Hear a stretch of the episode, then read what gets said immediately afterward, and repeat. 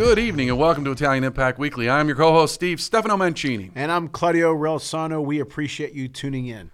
Joe, It's that your was turn. That was, that was about the quickest intro we've ever done. So, well, and thank you all very much for tuning in. I'm Uh, afraid we're going to go off the air, so I'm trying to get it in. I know the before We've we have another tech technical issues. glitch.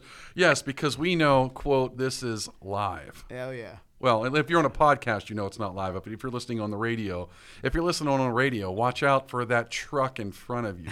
It's live, quote, quote. Um, no, we've got a good show tonight. But Claudio, before we jump into our show, I always feel remiss that I do not ask you how your weekend was because I haven't talked to you in a few days. Yeah. Well, uh, we lost a doubleheader to Robert Morris Sunday, which I wasn't too pleased about. That's why my voice isn't uh, where it should be. But um, other than that, you know, we're, everything's good. Everything's good. You know, I told you I might be getting back into the coaching gig. There is Don't. D- well, it, it- I'm gonna. T- you know what? It's funny you say Unless that. you have horse. Nah, I got horses, but uh, No, I, I- I'll tell you what though, because uh, I don't know what I'm getting into. But I talked to one of the players this weekend, and they're like, "Yeah, we, we need we need some coaching, coach." And I'm like, "Well, I mean, you know, it's been a few years since I've coached hockey, but uh, but but I'm very torn because part of me I miss it. It's a passion. I, I want to do it, but then on the other hand, I'm like. Do I want to? I mean, it's it's travel. It's like going to city here, going to city. It's like, do I want to get my weekends up again? And then, you know, a practice every week. You know, I'm like, "Ah." if they asked me right now, I'd probably say, yeah, I, I would probably do it. You know, So it's one of those things that you don't have to think about. If you want to do it, you do it. You, you know, you know, know what I'm trying to say? I do. Yeah, then you do it. but, I you mean, I, I enjoy, I love it, even though when you lose, it's no fun. That's for sure. Um, But it's not about winning or losing, Claudio. It's about how you play the game. Nah, I don't nah, think so either. Man, when you're nine years old, but when you're in your, you know, yeah, when you're in college hockey or above. Um, but anyways, but hey, we got a great guest tonight. Though we've actually got two guests tonight. One is going to be our second guest, Hank Edwardo. He is the bringer of music. He is the guy that does our intro show. So we'll talk about him a little bit later, and we interview him. But our first guest is going to be a little bit off the beaten path for us. Yes, for the folks listening, he's Italian, we think. We're going to find that out and confirm that here in a little bit. But uh, he has got a very interesting, if you go out to his website, Howard Mincone, and if you go out to his website, the one thing, and we're going to talk, I'm going to taunt him about this, besides the fact he's a physical comedian and juggler, and apparently an entertainer in the an International Brotherhood of Magicians. Now, if you tell me that there is not a union for everything. I mean, the International Brotherhood of Magicians. What does a strike look like? They disappear from work. I mean, right? There you go. See, see, I can do that, Howard. Before you say hello, I just think the most important thing for folks listening here, the, mo- the greatest achievement that Howard might have is the fact that he started breakdancing in the early 80s. And I think when you can bring someone on that was a professional breakdancer from the 80s, you know, this is this is all it is. So, folks, please welcome our guest, Howard Mincone. Howard, how are you? I'm fantastic, guys. How you doing today? Living the dream. Awesome, awesome, awesome, awesome. That what an intro. Going back to my days of breakdancing. That's funny. Well, we're on the radio, but if I start going boom, psh, boom, boom, could you do me a favor and just like drop down in the living room and start to start breakdancing? It would not be the first time. Trust me. I, I tell you what, I do remember, and I, you know, I, I'm not going to lie. I dabbled, and I repeat, dabbled in breakdancing for, you know, when it was at its absolute peak. I mean, I remember Claudio was probably listening to Breaking. Did you have like those like, jumpsuits? I, I like those. I, you know, I was telling my wife yesterday. people ripped on disco. I like disco. I like the breakdancing music. I like. I'm going to tell you right now, I like disco too. Yeah. I still listen to rock and roll music, but I, I I'm listen to a lot of stuff. I know. yeah. The- The problem with breaking was, man, it, it is so. It gets. It's the kind of music that gets dated. You know what I mean? Because they were using '80s technology or, or beat Mm-hmm. by oh, Howard. Back to you though. So Howard, please welcome to the show where we go down a very, very strange path of breakdancing in the '80s. But Howard, are, are you Italian? That's the first that's, question. that's 'cause always our Steve- first question. Howard, how are you, buddy? Where are you Italian? And if so, where are you from? So I am technically half Italian. My father was full-blooded Italian. He was Bruzzese and Napolitan. And my mother, uh, however, was was a bunch of uh, of other things. She was Scottish and English and German and Native American.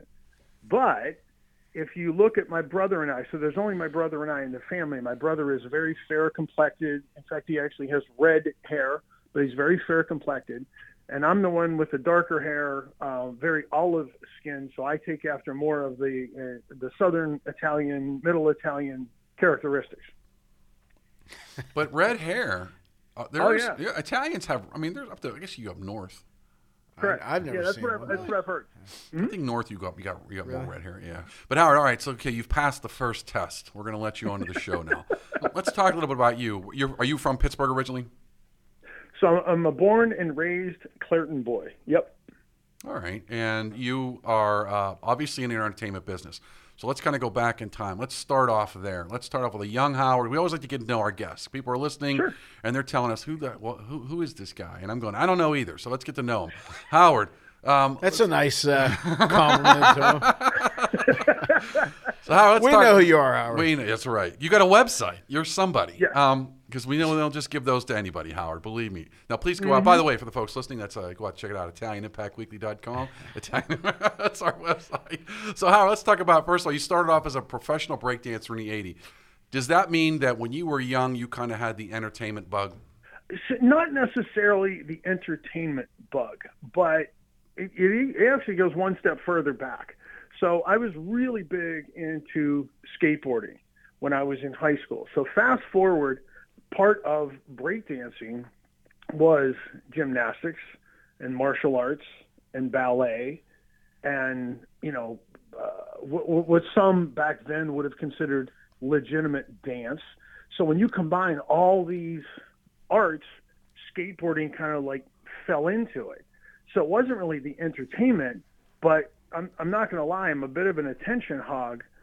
And then I found out I could do this, and people were like, oh, that's really cool. Can you come do that here? Can you come do that there? And before you know it, there was a bunch of friends and I got together, and we were like, sure, we can do that. Wait, do what? Were you skateboarding, ballet dancing, break dancing, No, or we were we were breakdancing. Oh, we were okay. breakdancing. A couple of the guys actually could beatbox. Some of us were skateboarders who would come in, you know, more of the breakdance look, you know, costume or vibe, and started combining all this stuff. So one of the guys literally would go across stage on a skateboard on his hands okay. you know so we were like one of the we were one of these you know groups of guys that got together and just started combining all these disciplines that each one of us brought to the table and i think at one point we had probably 10 or 12 guys all working together and like the age of like probably i think the youngest guy in the crew was like 10 and the oldest was like 21 So this So really was really like from the movie Breakin'. Oh, it very much was. Yeah, because because that was just it. You could get guys literally from your neighborhood and, you know, get together and, and everybody was learning from each other and going, oh, check, check this out. I, you know, oh, I had, you know, I studied martial arts. Try this. In martial arts, we did this. And all of a sudden you'd pick up something from it. And it was a way of sharing each, you know, you you know, getting together and doing stuff, you know, with a bunch of friends and just, you know, trading off tricks. Two part question. When you announced to the world, to your world, that you wanted to go pro using a sports uh, metaphor, um, what was the reaction from your parents, your friends? Was it supportive? And and again, when? How old were you when you did say? Like for me, I was eight years old when I said I wanted to do what I'm doing in, in pro baseball. When was it for you that you wanted to do it, and what was the reaction? so it wasn't that I, it, it, I didn't start out saying I was going to do it. It became one of these things that somebody literally came to us and said, "Hey, we hear you guys breakdance. Yeah, there's this community day. Why don't you guys come do 30 minutes at this community day?" And my buddies and I looked at each other and went, uh, and they said, "Hey, guess what? We'll give you this much money." Sure. Yeah. we had no idea what we were doing. We had no act. We had no. There was no coordination of of you do this, you do this, you do. No, we were just a bunch of kids going sure. And I was probably late te- late teens, early 20s mm-hmm. and it just kind of happened. So here's the super short version of how this rolls out. So I went from working in a grocery store to working for a- a major food producer as a sales guy. And I started, again, doing a couple of gigs here and a couple of gigs there, and it was nothing major. And my parents were like, "Nah, that's fine. You you know, you've got paid a couple bucks for doing a little something extra. Great." This major food company has a major layoff mm. in the early 90s, and I am out of work. And somebody calls me and said, "Hey, we hear you do this stuff, kind of like mime, movement, breakdance thing." And I said, "Yeah." And they said, we want you to come to this event. Well, here I am, a trained sales guy. What am I selling? A product. What's the product? Me. Right. Okay. and it just kind of took off. And this is, I've, I've said this ever since I started. God gives everybody a gift. And I didn't realize this was mine until the next thing you know, people are calling me saying, We heard you were at this event. We want you to come do our event. So I combined the train, the sales training of this major food company to selling a product which I believed in, and it was me. And the next thing you know, it just took off. Howard, I'm not going to lie. If God's gift to me was mime, I'd be kind of upset. But no, we're Wait just minute, ragging. You know a what? Because I know that you. By the way, Howard, I, I know enough. I, I know enough about you that I know you've got a good sense of humor. So I hope I hope you're He better if enjoying he's it. I know. He's gonna beat the crap out of me outside the studio. Not a problem. Not a problem. but I, What was the competition as you were climbing the ladder to, to make a living out of this? there wasn't a whole lot of guys doing what I did, and especially coming up the way that I did. Mm-hmm. So, you had mentioned earlier about the International Brotherhood of Magicians. So, a lot of people who got involved, it, and, it, and it's nothing more than a fraternal organization. It's just people promoting the art of magic. And there's actually another called the Society of American Magicians, which Harry Houdini was actually the first president.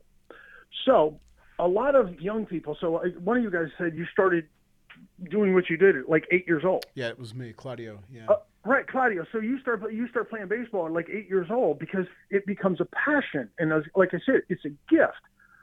Well, I didn't come up that route. I had no idea what I was doing. So when I got around other performers, they were like, "Oh, well, what kind of an act do you have?" Uh, I don't know.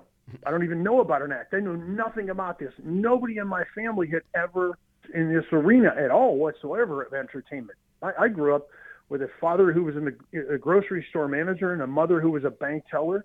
My, my family's all blue collar, hardworking people. Entertainment was something you saw on television. If you're really fortunate, you got to go to a theater and see it live, but that was really rare.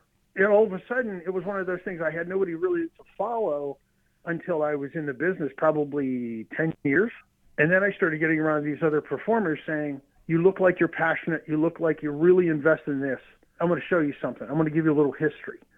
And then it really started. Well, I was gonna say, and you know what? You, you kind of said something interesting. I, I know there are a lot of comedians, there are a lot of performers out there. I don't know if there's a lot of mime people out there. I'm, of course, I'm kidding you on that one, but there's a lot of people hmm? that do these different things. And the, and the reality, though, is that you, you know you said something.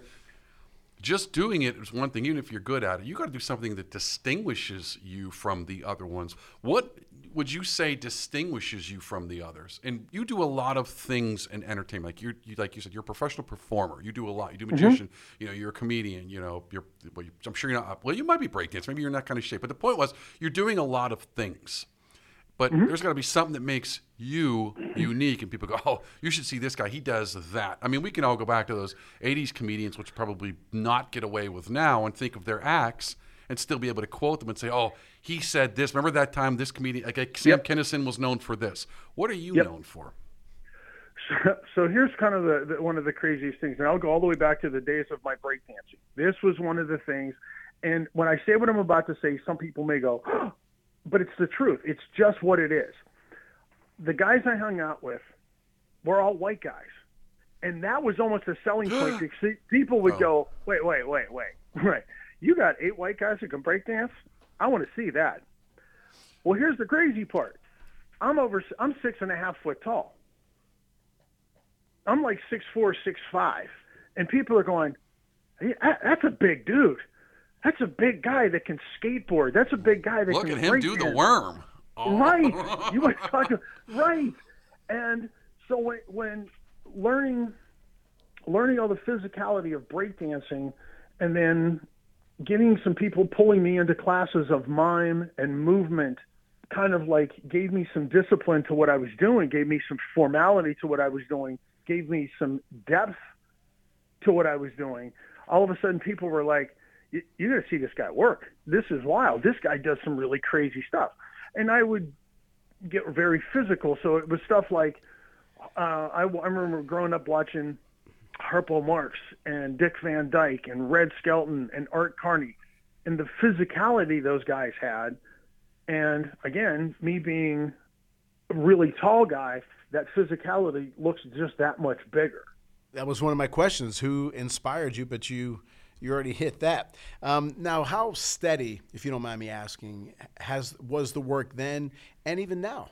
It, it goes through phases, and and the economy has a lot to do with it. And here's the simple of it: when I was first starting out, I worked quite a bit, but I was working for like, as the joke goes, I was working for peanuts. I mean, I was just I was taking a gig anywhere I could get a gig and I wasn't really making a living at it. In fact, it was actually, you know, back in the day, it was costing me money because I was driving all over creation trying to just work.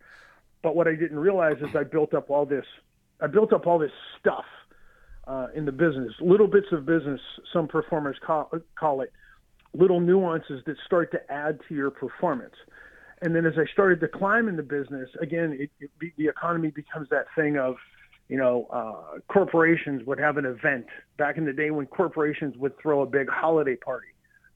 That I was working a lot of those. I did a lot of corporate performances and presentations, and then somebody saw me working somewhere, and uh, I used to also have a very very large Jewish clientele. I used to do a lot of bar and bat mitzvahs, and th- the term is called a tummler, T U M M E L R. Uh, L L R E. I'm sorry a tummler is kind of like the cruise director of the camps up in the Borscht Belt. So he was the cruise director. He would dance with the older ladies. He would he would be able to entertain here and do this and tell some jokes and play some music. Well, somebody called me that, and I started doing tons and tons and tons of bar and bat mitzvahs. They were a blast, but I'm not Jewish. And the, and the, like the Jewish client, well, and the Jewish clientele started saying, well, "Wait a minute, we want you to do a conservative bar mitzvah." Oh, oh, okay, what does that mean? Well, there's rules and regulations. Would you like to learn? Absolutely. And then I started doing Orthodox. Well, there's even more rules and more regulations, and I started doing those. Does it change? Does it change your routine though? I mean, yes, very okay. much so. Give me an example. So. Give me an example of, some, okay. of, of, something that's more traditional, like something you could do with a less traditional or less conservative or more conservative. Okay, so if I do a reformed bar mitzvah, I can do some coin tricks. I can do a trick where I'm writing something or a pen or a piece of paper. But in Orthodox culture, you're not allowed to do that because if you do coin tricks, that's currency. That is considered to be doing business. And you're not to do business on the Sabbath. So I started to learn protocol. Well, then the word went out through the Jewish community of saying, wait a minute, this guy knows protocol. We don't have to tell him. We don't have to worry about him violating protocol. We can bring him in and entertain, and he knows all the rules. The other rule is you're not allowed to make contact with somebody over the age of 12 of the opposite sex. So, for instance, I could not walk in and shake hands with uh, a teenager or an adult woman because that's a violation of protocol. Well, these clientele knew that I knew that protocol, so it was like, bring him in. He knows what he's allowed to do, he's not, uh, what not to do. And I tell people this all the time. I am so blessed to be able to cross all these different cultures over the years. So I've worked with Jewish clients, I've worked with Muslim clients, I've worked with Christian clients, I've worked I've worked in I've worked in um, I worked internationally, so like I worked in China.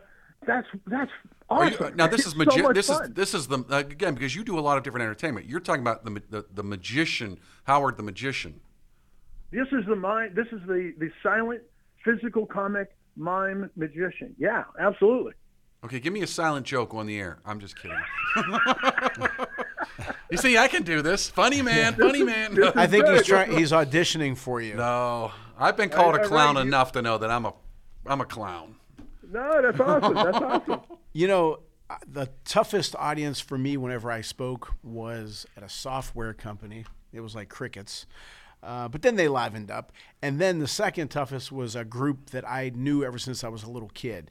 And that was hard for me. What was the mm-hmm. toughest audience you ever had to perform in front of, and why?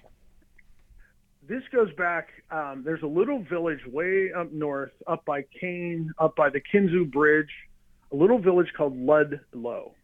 Are you and in Pennsylvania? yes, I am. Yes, okay. I am. You think I grew and up I'm, here or something? I don't know these places. So Kinzua is way up on the New York, uh, uh, above Bradford, up near Bradford, by the New York border. Oh. So I'm working this little village of Ludlow, and I'm doing this a, a little festival one time. This was a long, long, long time ago, and there is probably 70% Amish in the audience, and they don't move. Tough crowd, They are- Amish. Tough They are crowd. just sitting there staring at me. And I'm doing everything, and I'm doing it's all physical. It's all physical stuff. It's all pratfalls and and juggling and magic, blah blah blah blah. Blah, not saying anything, and I'm I'm dying. I'm thinking these people are not. this is terrible. This is horrible. I get done, and there must have been 15 of them that walked back, shook my hand, and told me how much fun they had watching the show. Okay. And I was stunned because I I literally looked at him. I was like, "What show did you watch?" Did it turn out that they weren't allowed to laugh or something? I'm guessing there was something Just to not that. part of their culture. Oh. Yeah. well, So they're very reserved. They're very quiet. They sit there, and to them, applause, laughter is rude. it's the work of the devil. Mm-hmm. I'm being Absolutely. facetious, but I believe that that's some weird. All right, Howard. Listen, we're going to take a quick little break, and we're going to have you back, and we're going to. We're glad to insult you some more, and uh, you know, uh, hopefully uh, have a little more fun with this. But uh, let's take a quick little break for our folks that are paying for our airtime. If you missed our Italian Impact Weekly show on Thursdays from 5 to 6 on WKHB Radio, 620 AM 102.1 FM, you can catch the archives on www.italianimpactweekly.com. We've had such great guests as Mario Andretti, Vince Ferragamo, Chris Corciani. And next week, we're going to have another special guest. He is the subject of the movie Invincible, former Philadelphia Eagle, Vince Papale. So that'll be a great uh, interview for sure. Uh, don't forget about my show, The Claudio Relsano Show. You can listen to it on claudiorelsano.com. Uh, also, uh, Steve and I have another show, Talking Business and Life with Claudio Relsano and Steve Mancini. You can check that show out, that podcast, at www.crsmmedia.com. Also, uh, under the umbrella of Empire Media Ventures, if you are looking to host a podcast, please get in touch with us. Uh, you can send it to questions at ItalianImpactWeekly.com or at my website, my email, relsano16msn.com. We would love to help you. And also, uh, my book, Lead from the Heart Up, Not the Neck Up How to Create a Positive Winning Culture on the Field and in the Office. You can get that at barnesandnoble.com, amazon.com, at my website, claudiorelsano.com, and the Barnes and Noble in Robinson Township. We're right back with our very special guest. Say it. Howard Mincone. Okay. All right. Thanks to Greater Pittsburgh Travel. For any of your travel needs, let Tom and the team at Greater Pittsburgh Travel know and they'll take care of you. For more information, call 412 331 2244 or visit their website at www.greaterpittsburghtravel.com. For all of your plumbing needs, be sure to try Palucci Plumbing. Nick and the team have decades of experience and will get you back up and running. For more information, call Palucci Plumbing at 412 782 5050. And we want to thank the Calabria Club of Pittsburgh. If you're interested in learning more, you can find their contact information on Facebook at Calabria Club of Pittsburgh. Again, thanks Domenica and the team at the Calabria Club of Pittsburgh for your support. And we want to thank La Scuola d'Italia Galileo Galilei, the only nonprofit school in Pittsburgh endorsed by the Italian consulate. If you're interested in learning Italian or have your children being immersed in the Italian culture and language, be sure to give them a call at 412 404 7070. That's La Scuola d'Italia Galileo Galilei. All right, welcome back, folks. And uh, Howard, I want to I want to ask you a question because you've opened for some uh, interesting acts here, and um, you know, for the folks who are just tuning in, we have Howard Mincone. He is a world class performer. He's performed in a lot of venues. He's got different talents, um, everything from.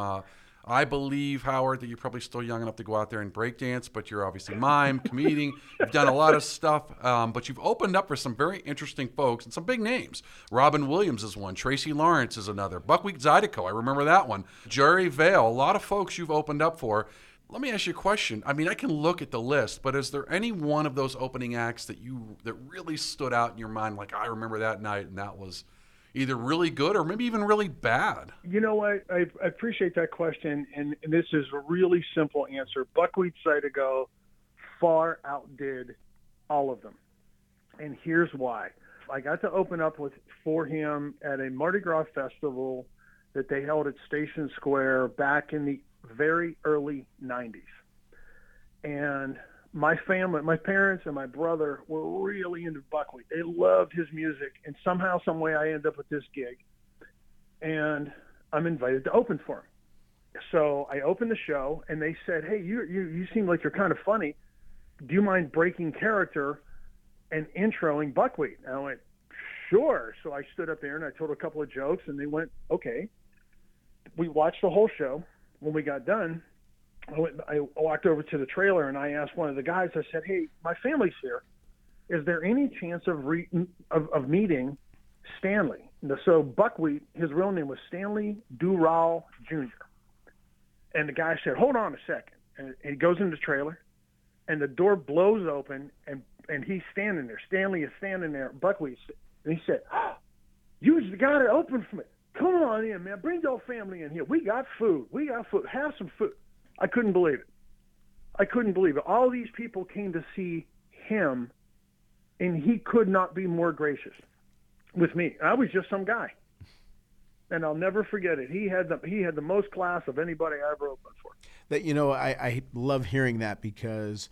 Uh, I've been fortunate enough to meet a lot of you know name people, and the reason why I like them is not because they're so great at what they do. They're great at what they do, and they're good people. Because that would have been disappointing mm-hmm. for you, I'm very sure, if he was not a nice guy, and you wouldn't have been telling that story, or maybe you'd have been telling a different story.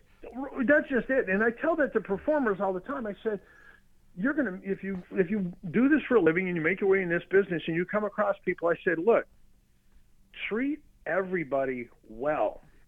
I, I, I told somebody one time, I said, I can't go do on stage what I do without my crew. And the crew is the technicians, the sure. backstage people, the people running around behind the scenes that, that you know do stuff, the lighting people, the the uh, the sound techs.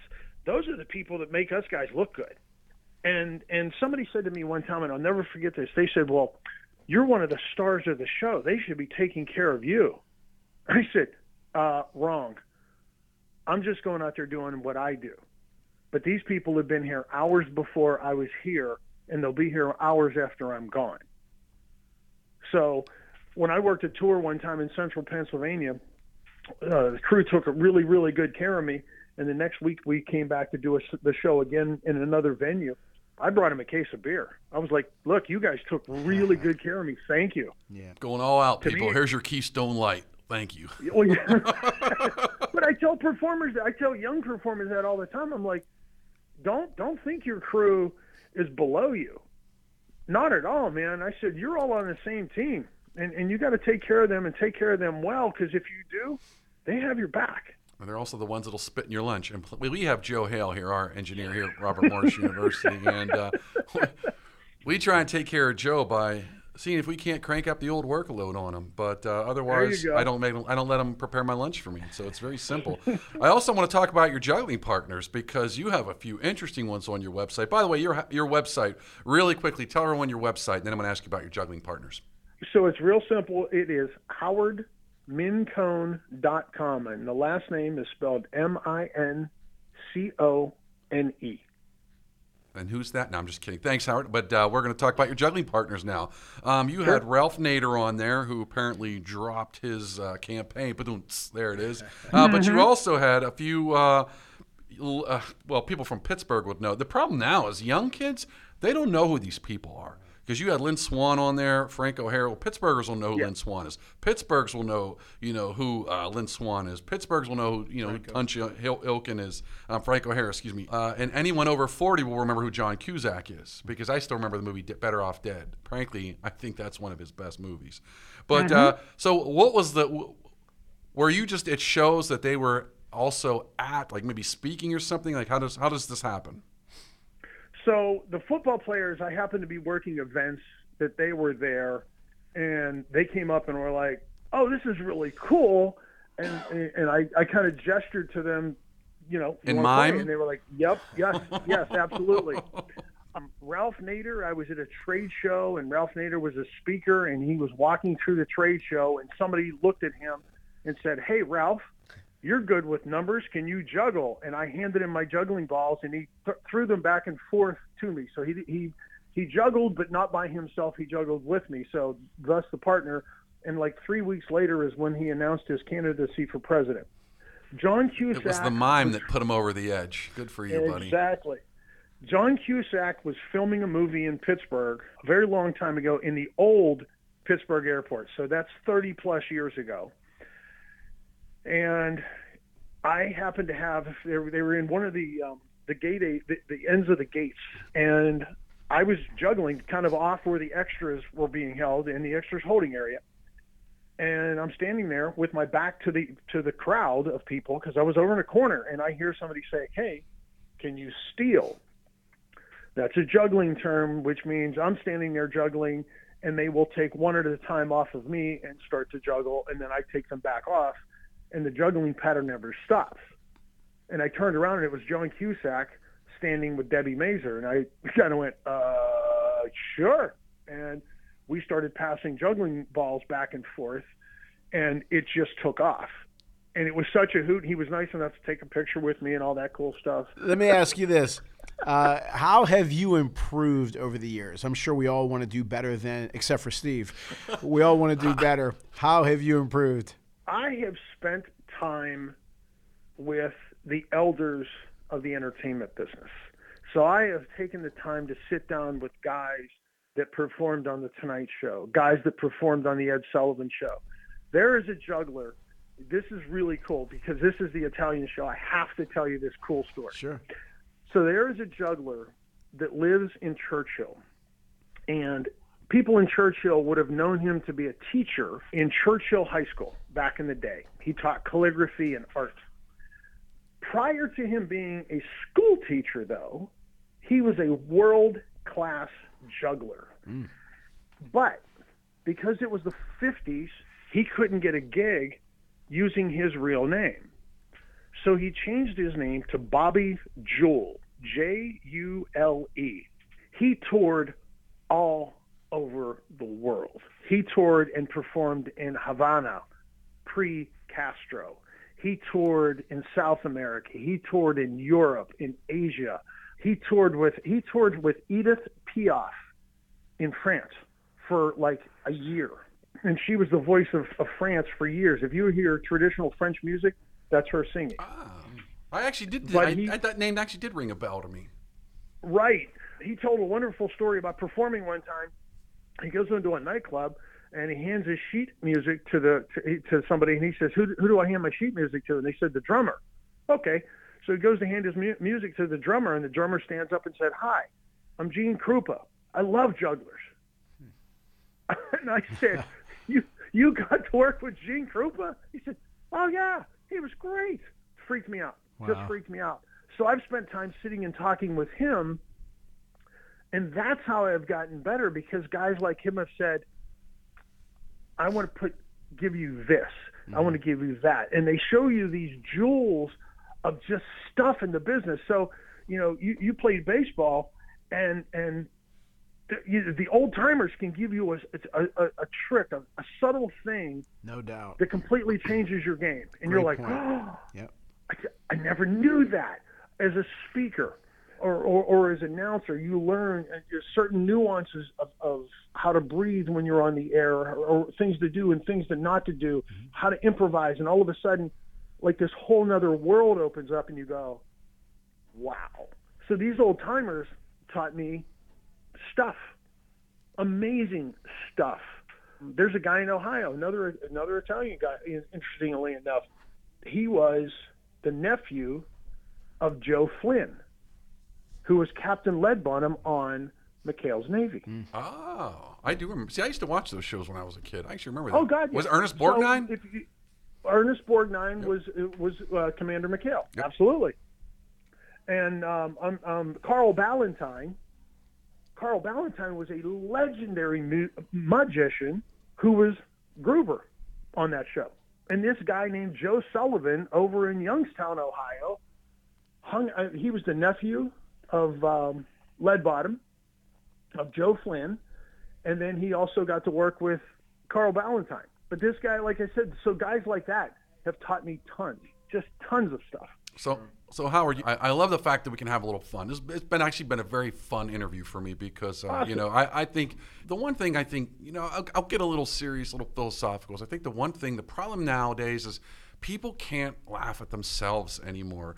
And you know, there's Agreed. always a challenge of like, you know, I mean, you're an entertainer, and like without entertainers, without you know everything from comedians. I mean, we're, we're kind of laughing like, ah, oh, you're a juggler of mine. But you know, the truth of the matter is, is without that entertainment, and I, the smiles you probably bring to people, you know, nobody knows what's going through someone. So when you're up there on stage and you do something and, and, and someone smiles, you don't understand, and maybe you do get it because you've been doing this for a long time, but you are impacting someone's life for the better. You're giving them a moment in life where they can feel good. They can relax, they can laugh, they can just smile, they can say, "Wow, that was neat." And so, you know, while while I joke you, at the same time, I want you, mm-hmm. you know, kid you that I appreciate. That's why I wanted to have you on the show. But uh, but I also want to pick up on something else you said.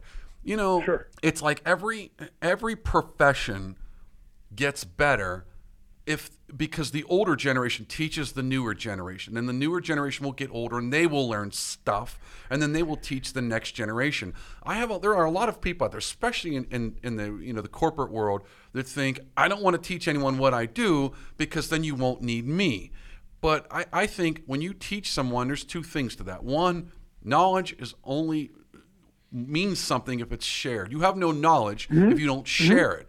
And 2 mm-hmm I think that you know you're you know you take with the things that you're learning now. You're you're becoming your own act. You're becoming your own person. You're looking at these other people. You talk to these other people. You gain an experience, and then you're going to take it to the next to the next generation. And, and like you said, you always got to remember people that are supporting you because none of these people get there by themselves. Nor does that show right. go on. You know, and, and kind of a final thought for you to kind of you know comment on you know, a lot of these quote comedians, especially these late night comedians, they're not doing their own acts. They're just reading a script, someone's writing it for them. And a mm-hmm. lot of times mm-hmm. now, you know, let's be very blunt. There's so much slant to these things. There's so, it's just political. It's mm-hmm. dry. Mm-hmm. It's like, I got to be careful what I say. You know, you know, they got to walk this fine line.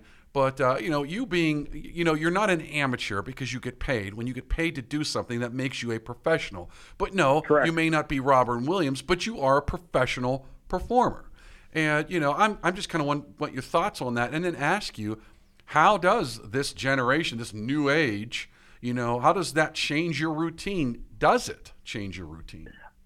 You know what? It, it's interesting you say that, and I have to go back real quick on this. You know, being a being a pro and, and doing this, pro, like you said, means nothing more than you're being paid for it. Amateur, amateur, it translates to for the love of the art. Right. So it doesn't make you any better. It's just saying somebody's paying the bills by doing it this way. And I can tell you this: that if it wasn't for my wife and my kids and their support, I a lot of what I've been able to do and a lot of places I've been able to go couldn't happen. I have an amazing wife and, and incredibly supportive daughters that are going, "No, Dad, we're proud of what you do." which is just mind blowing because a lot of the guys in my business, you know, they're like, oh yeah, my my I lost my family because I, I I dove so deep into this, and you know, left them behind and this that and the other thing, and I'm like, look, man, I know I know full well if it was not for the love and support of my wife and my kids, you know, I'd be packing bags somewhere in a grocery store. So, you know, that said, it, it's one of those things that how does it impact my, my, my career? How does it how does the new generation impact me? I, I think they're so short sighted and they're so busy looking for the offense. Yes. They're look they, they want to be laugh. offended, Howard. They want to be right. offended. And that's the way they get the, that's the way they get their attention. Right. So I'm not happy till you're not happy. Right. Correct. And I had somebody come up to me one time and they said, uh, you know, well, some of the jokes you make in your stand-up act, um, aren't you a little uh, uh, concerned about those? So here's the jokes. I can tell them on your air because and they're absolutely clean. The joke is, I have what some people call is ADD, attention deficit disorder. Ha! Anybody that knows me, anybody that's around me goes, uh, yeah. So when I speak in a school, I tell students I have ADD, and I said as a loving gesture to my wife, I said I offered to go to the doctors to have it checked because you can have ADD diagnosed. The problem is I sat there for a minute and a half and got up and left. I forgot while I was there. and students look at me going, "Oh, he gets it. He understands." Yes, but the teachers, the teachers are the ones that go. You said ADD, and it wasn't out of context, and you know what? We're just going to have right. to cancel you. And they're, they're, the teachers can't say it, and they're looking, going, "Oh my God, he's talking about having ADD." That's a joke, people. I do have a short. You know, AD, ADD is not a joke, sir. right? That, that's exactly what it comes down to. Right. but So I disagree. second part of Again, go joke- back to the '80s when um, and, and earlier. Go listen to some early Rodney Dangerfield. Holy Right. cow! He would. He Well, not only would he be canceled today, they'd probably hang him in public because of what he said. Well, that's just it. People say to me all the time because my act, my stand-up act, my my stand-up comedy act is clean. I do that intentionally. And they said, "Oh, that's wonderful," and we're really offended by people like Richard Pryor and Rodney Dangerfield and all that stuff. Then don't, Don't listen. listen. Thank you. But I I have to listen because I, I can't be offended unless I listen, Howard. Right. I knew a comic, and, and I can't remember the guy's name, but I knew a comic um, doing an interview one time on the radio, and he said somebody showed up at his show, bought a ticket to his show, and then started yelling at him from the audience because they were offended. And he stopped his show and he said, "You you bought a ticket, right? You you put you I'll bought a give you ticket your money sit in that back." And he was like. If you know my material, why would you buy a ticket? If you know my stuff is I, you know, I, I think there should be a warning that says if you are going to be offended, you are not allowed to come. Warning: You may Oh, be oh, offended. oh. Do not come. Steve, I'll tell you this. This is an absolute true story. I worked for Carnival Cruise Lines. And one of the comics and I used to do the, the, the, the show that was at like nine o'clock at night. So we would do a show at, I did a half hour, he did a half an hour. Then he would come back and do the midnight show. In the program that was put in your cabin every morning, it said adults only, adult humor, 18 and above. He comes out one night, and there is like three or four or five kids that are under the age of like 12 sitting in the front row. This is at midnight on a cruise ship. And he said, Where are your parents? We don't know. At the casino. But, On the fourth deck. Right. Wait, you're in an adult only show. All right, kids, let's teach you some new words. Right. And then another show, another show, somebody got mad, screamed at the comic and got up and left. And he said, Did you not read the carnival papers? Do you know We're that it said international waters. Yep. Yep. You So, can't cancel my- me out here. my stuff is sometimes uh, self-deprecating because I make fun of myself. I make fun of the fact that, um, you know, my life. And if people go, I'm offended. I'm going, excuse me. That was me. I was talking about. And then you get pissed off and cancel yourself. I don't blame you, Howard. Howard, listen, I Uh, right. appreciate it, man. But listen, we got to go. But uh, first, before we do go, uh, I want to thank you again very much for being a guest on the show. I think you're fantastic, honor. and I appreciate you being on here. Website address. Yep, I'm going to get that. So but we definitely want your website address because we want folks. How can they get a hold of you if they're interested in hiring you, booking you for an event and something? Just go see some of your old material. Um, where can they go learn more about you? so again, the website is howardmincone.com. And once again, that last name is spelled M-I-N-C-O-N-E. Guys, thank you so much for having me on. This has been truly an honor. This was wonderful. I lo- really, really enjoyed it. You were great, Howard. Thank you very much. Thanks, Appreciate Howard. it. And folks, we're going to be Thank right you. back with uh, Hank Edwardo. And again, thanks, Howard. And you go out to his website at www.howardmincone.com. howardmincone.com. Hope you enjoy that, and we'll be right back. And we want to thank La Scuola d'Italia Galileo Galilei, the only nonprofit school in Pittsburgh endorsed by the Italian consulate. If you're interested in learning Italian or have your children being immersed in the Italian culture and language, be sure to give them a call at 412 404 7070. That's La Scuola d'Italia Galileo Galilei. All right, folks, welcome back. And we have with us the, I'm going to call him the legendary Hank Edwardo from the Pittsburgh area. I've known Hank since I was probably six years old. I am still best friends with his son, Brian. Brian, it's your shout out, so shut up. Um, but uh, Hank is an amazing performer. We're kind of keeping with our performer theme. And uh, in fact, the folks that are listening, Hank provides the music. So when you hear the intro and the outro music, that is Hank providing that. But recently, Hank and I had a chance to walk in the Columbus Day Parade, and Hank was leading it off. Um, he was in front of the van, and if you look closely at the picture of him, you can look in the windshield You can't see me because the sun glares, but I'm the one behind the windshield. Hank, welcome to the show, buddy. Hey, did a great job, Steve. Nobody could have drove that van any straighter, buddy. For the very first first ones in the parade, it was fantastic.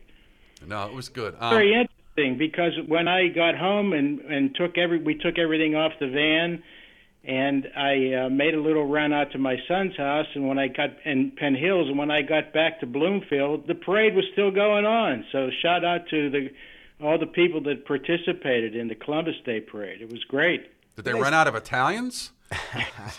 they, I, I, heard it was a very long. I mean, I was in it obviously, so I didn't know how long it was. Or sure, I was told it was a long parade.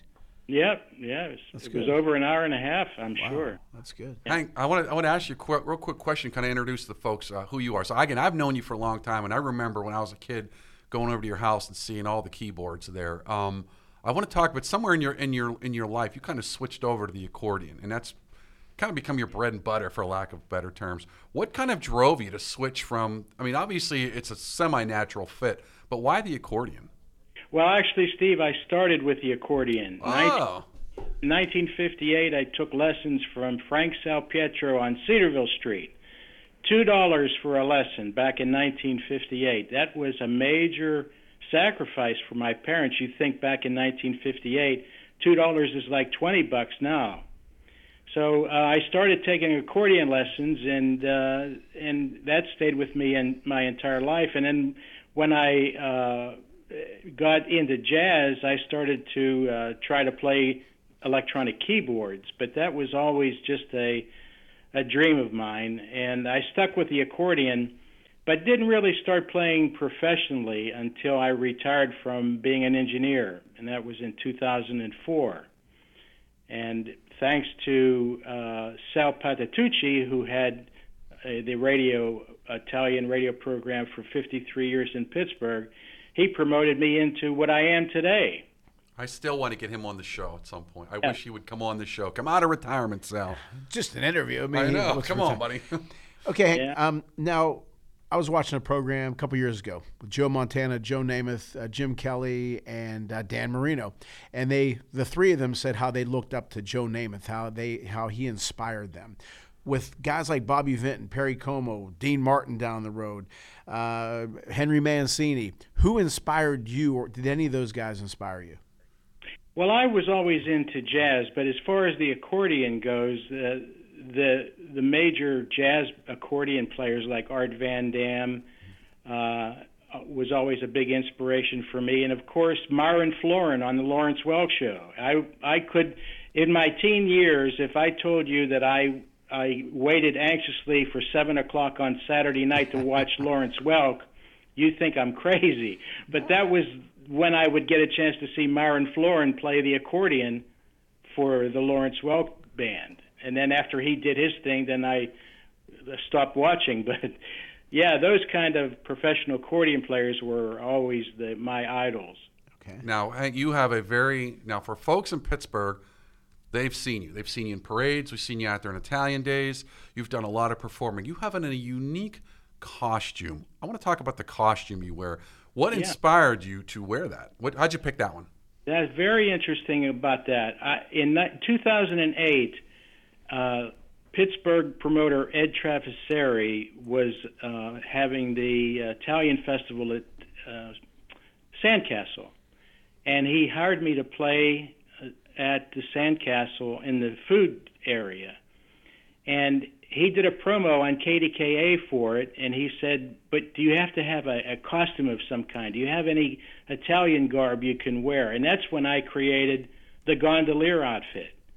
I went to uh, the uh, the store in the strip that sold novelties, and I got a a fake-looking uh, gondolier type hat and uh, passed passed myself off as a, a performing gondolier for that KDKA promotion, and it stuck. And after that, now I'm wearing hats from Venice and and shirts from Venice and sweaters from Venice, and that's my gondolier theme when I perform Italian music. And of course, now we're in October. I'm wearing lederhosen everywhere to play for uh, Oktoberfest party. So I've got in a costume for just about every kind of ethnic theme you can imagine.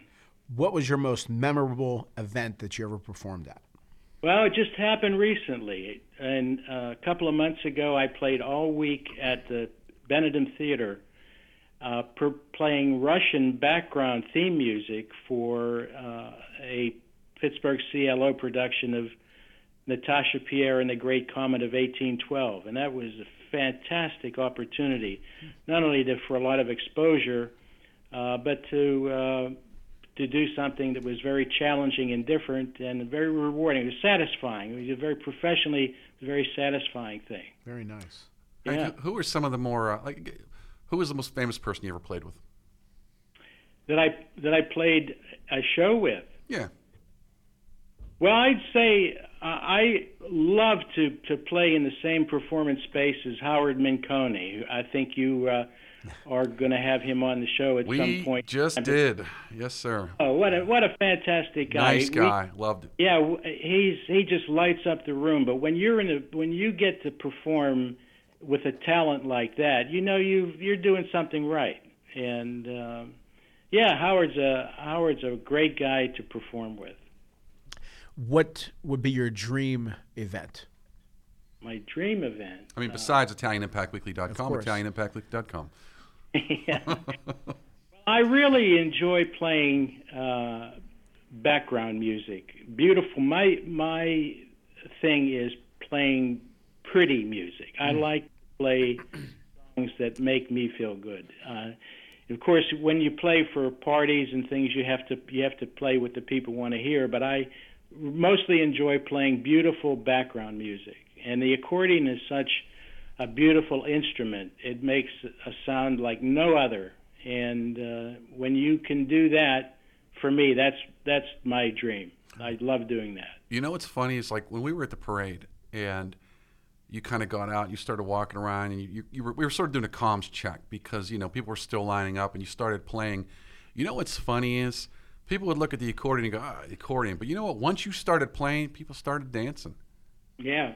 Well, that's the thing. See, I'm I'm a one man band, and that's that's what uh, really got me to the point where I am now. Uh, I perform uh, solo, and I use backing tracks that I make in my studio, and so it makes me sound like an orchestra. And uh, people are surprised at first when they see and hear that coming out of my accordion, but that's the state of the art now with uh, digital accordions. All right, Hank. Again, I want to thank you for being on the show. And now we're gonna have a, we're gonna have another uh, challenge. Since we've been using the music now for eight months, since you like putting music together, maybe you could uh, freshen up the music and give us something new and exciting and original for the listeners. What do you think? You up for the Good challenge? yeah, sounds good. Yep, I like doing that. Awesome. We'll get together. Awesome, Thank Hank. you so much, Listen, Hank. I want to thank you again for joining us, and Hank, again, appreciate the music and the fact that you, uh, you know, you did that for me. Known you all my life. You're you're an awesome guy, and I appreciate it, and uh, you know everything you're doing for us. And I've seen the smiles that you've put on people's faces. So uh, what you do, it's like I said to Howard. You know, every we all want to be entertained, especially when you look at the world today and you think, oh my God, it's a mess. And just how about you just say, you know what? Take a break from all that. Just just play and and just keep enjoying life. So I want you to know that I appreciate that. I know people appreciate that, and I want you to keep doing what you're doing. All right, Hank. Before I let you go, though, uh, what is the website? If people want to book you or hear your music. Where can they go? Yeah, it, my website is edwardomusic.com. That's E D W A R D O music, all one word, edwardomusic.com.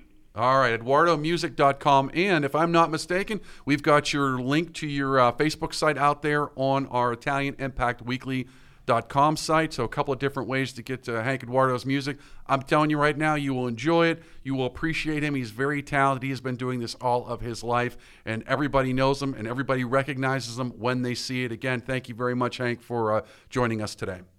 Thank you, guys. I appreciate it. Ha- thanks for having me on. Continued Thanks, success. Hank. Thank you. All right. Ciao. Ciao, ciao.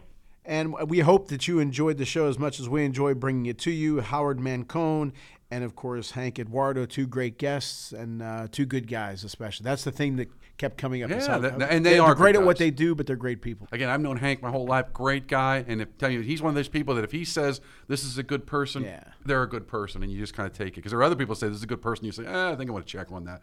Just like when people tell me you should go to this restaurant, they've got great food. I'm like, eh, I don't think so. Right. So how many people have a magician and a juggler on radio? Think That's about it. that for a second. They missed the entire Think show. That's right. all right. Again, thank you all for joining us. As always, Claudio, the last we word. appreciate all the listeners. We really do. And as always, thank you, Mom and Pop.